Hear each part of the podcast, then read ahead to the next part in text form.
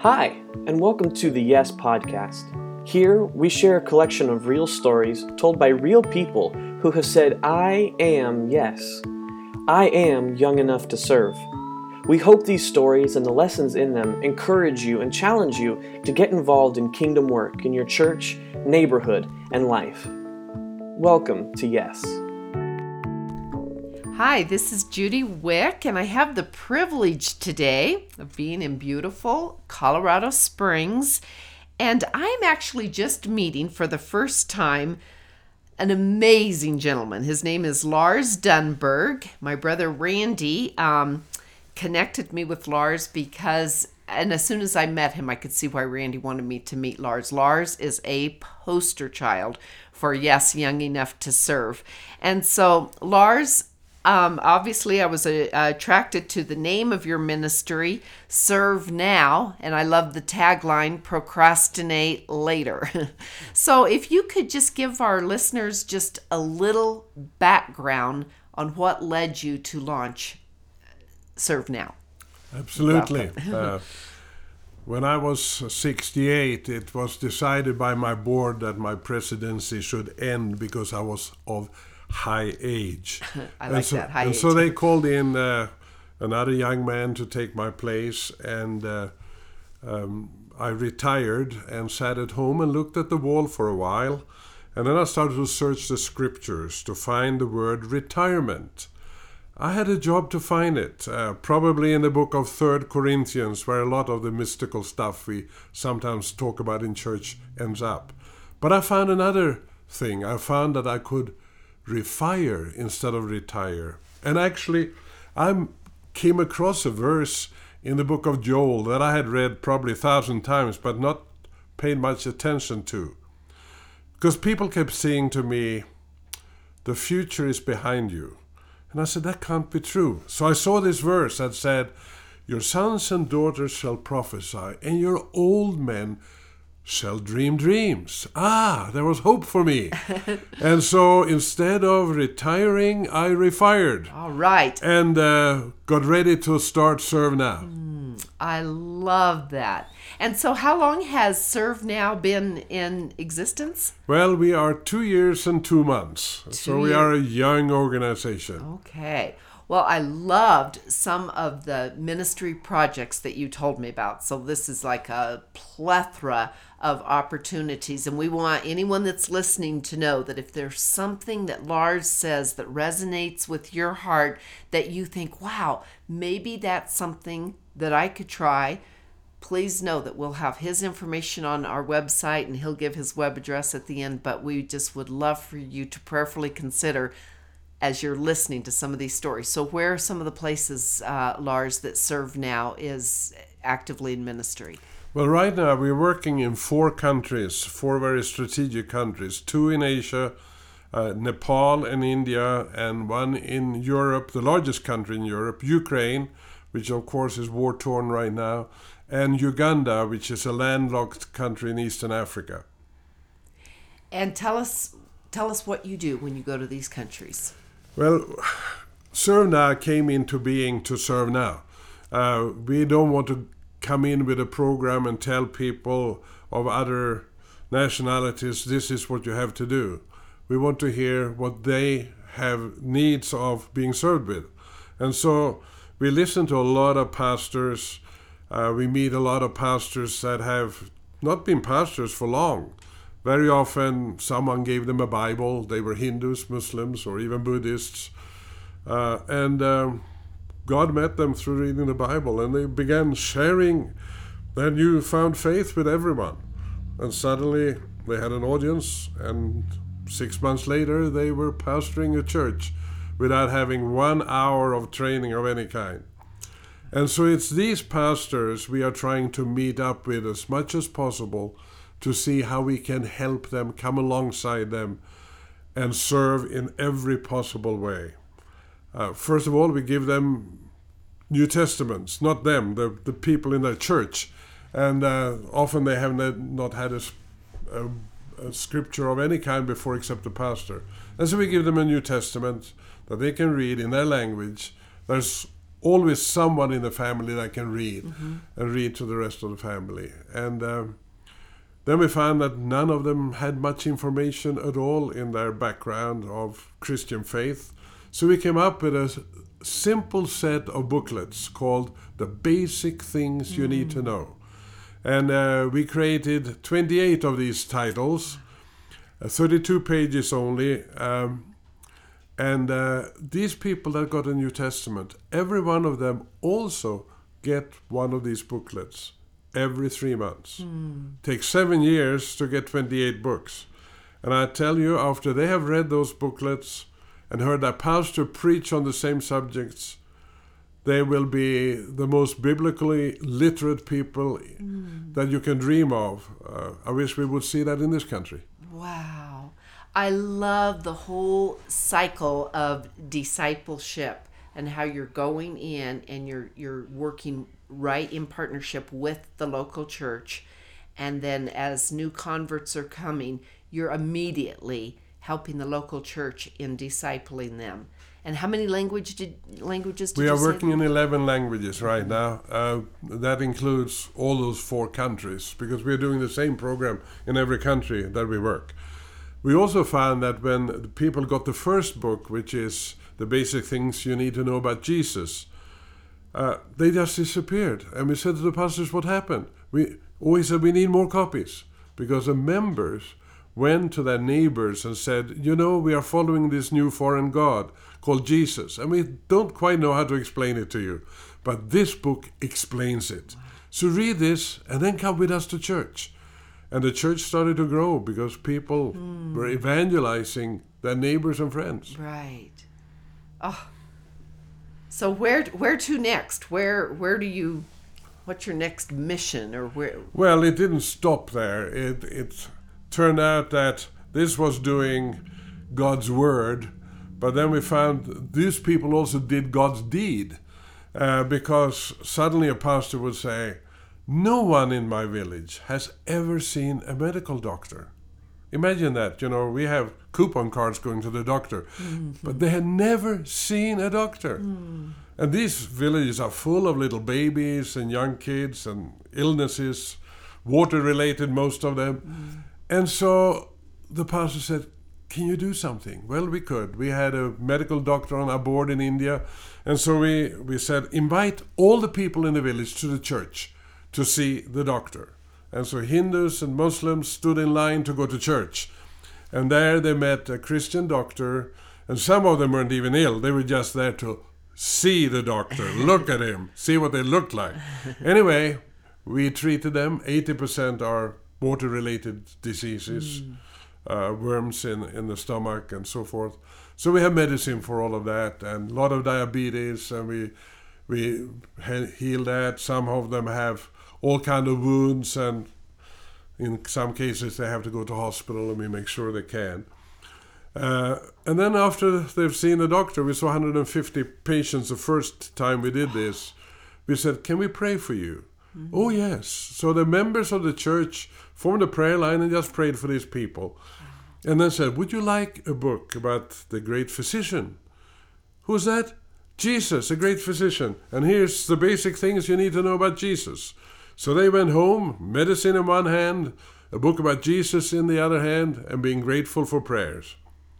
In one case, uh, a pastor said three months later, Before, when I walked across the village, if my shadow fell on one of these people, they would spit on the ground because they hated me, the representative of the foreign god. Now they invite me to their huts to have a cup of tea. And they say, You know, the medicine helped, but I think your prayers helped even more. I have this problem. Can you pray for that as well? And so a bridge was built. And in one case, 30 new family in one church alone came to, to the church. Oh, my word. Then last summer we had the same problem with water. They had no drinking water. We provided clean drinking water month after month. Five dollars would give clean drinking water to a low cost family that couldn't have mm. A chance to, to get to the to the well in any other way. So these are the kinds of deed things that we do. This is so exciting. Share, Lars, about um, what you were telling me earlier about some of the um, girls and women that are caught up in human trafficking and how you go in and rescue. Yeah, all these countries are heavy on human trafficking. Ukraine is a center for Europe, and uh, Nepal and India. Uh, there, they're often their mothers sell their daughters into trafficking to be able to pay for their sons' education. Daughters have no value in India. And so we try to get these girls before they are sold. Uh, and we take them in and we put them in tailoring schools, cosmetology schools, uh, handicraft schools. And we have almost 500 girls right now in this program. And that they go for six months all our trainers are believers, so of course they don't just share the skills, they share their faith as well. And I would say about 85% of these girls become believers in Jesus Christ after they're finished. We had one girl who who was different than the others. Uh, she was actually married with a young son, but her parents had not paid her husband's parents the bridal money they had to pay. It wasn't enough. And so her husband's parents simply took um, gasoline and poured over her and set her aflame. And she fled, took her young son and fled, ended up in hospital with third degree burns. And when she got out, she didn't know what to do. She was walking the streets saying, probably just have to become a prostitute. How can I support my son? And someone gave her a little leaflet. It said, Come to the Kolkata Lighthouse if you have a problem. Well, we run the Kolkata Lighthouse. Mm. So she came there, got into the tailoring school, went out six months later as student number one, and she said, I didn't just learn a skill, I also found Jesus ah. Christ as my best friend. Wow.